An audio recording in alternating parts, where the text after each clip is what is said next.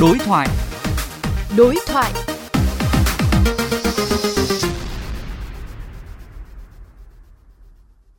Thưa quý vị, chỉ trong thời gian ngắn, Viện Pasteur Thành phố Hồ Chí Minh đã hỗ trợ thiết lập được phòng xét nghiệm PCR tại bệnh viện 199 Đà Nẵng, góp phần quan trọng để nâng cao năng lực xét nghiệm, chẩn đoán COVID-19 của Đà Nẵng. Đây là phương pháp xét nghiệm có độ nhạy và đặc hiệu cao, được sử dụng chính thức tại Việt Nam cũng như các nước trên thế giới. Đối thoại với phóng viên về vấn đề này, bác sĩ Hoàng Quốc Cường, Phó Viện trưởng Viện Pasteur Thành phố Hồ Chí Minh chia sẻ. Thưa bác sĩ, bác sĩ có thể giới thiệu các bước để xét nghiệm mẫu bệnh phẩm bằng phương pháp real-time PCR? Ờ, sau khi ờ, mẫu được lấy thì sẽ được ờ, đưa vào khu vực nhận mẫu và xử lý mẫu. Mẫu được xử lý trong tổ quan sâu cấp 2 sẽ được chuyển qua passport để vào khu vực tách chiết vật liệu di truyền của virus.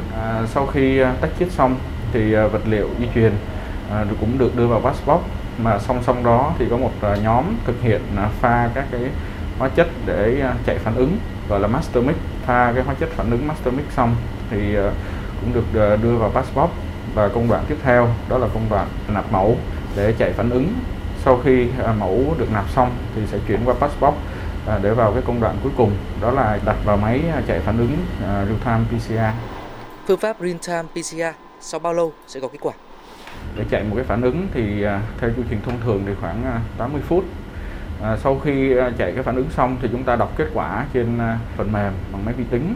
Thì thông thường họ dựa vào cái à, giá trị ngưỡng hay còn là CT à, để mà xác định xem là mẫu dương hay mẫu âm. Đối với những cái mẫu mà CT dưới 40 thì thông thường định nghĩa là dương tính và, và trên 40 thì là âm tính trong quy trình thực hiện xét nghiệm thì cần lưu ý những điều gì, thưa bác sĩ?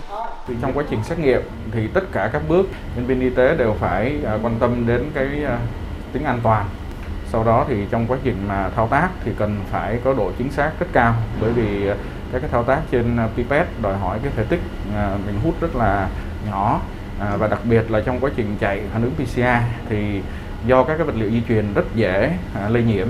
Do đó là quá trình mà thao tác cũng phải tuân thủ các cái quy trình xét nghiệm đã được tập huấn trước để tránh à, gây ra cái tình trạng nhiễm chéo trong các cái mẫu xét nghiệm đó là một trong những cái hậu quả rất là nghiêm trọng khi mà phòng xét nghiệm bị nhiễm thì sẽ rất khó để mà cho chúng ta tiến hành các cái bước khử nhiễm khi mà phát hiện trong quá trình là lây nhiễm chéo trong phòng xét nghiệm.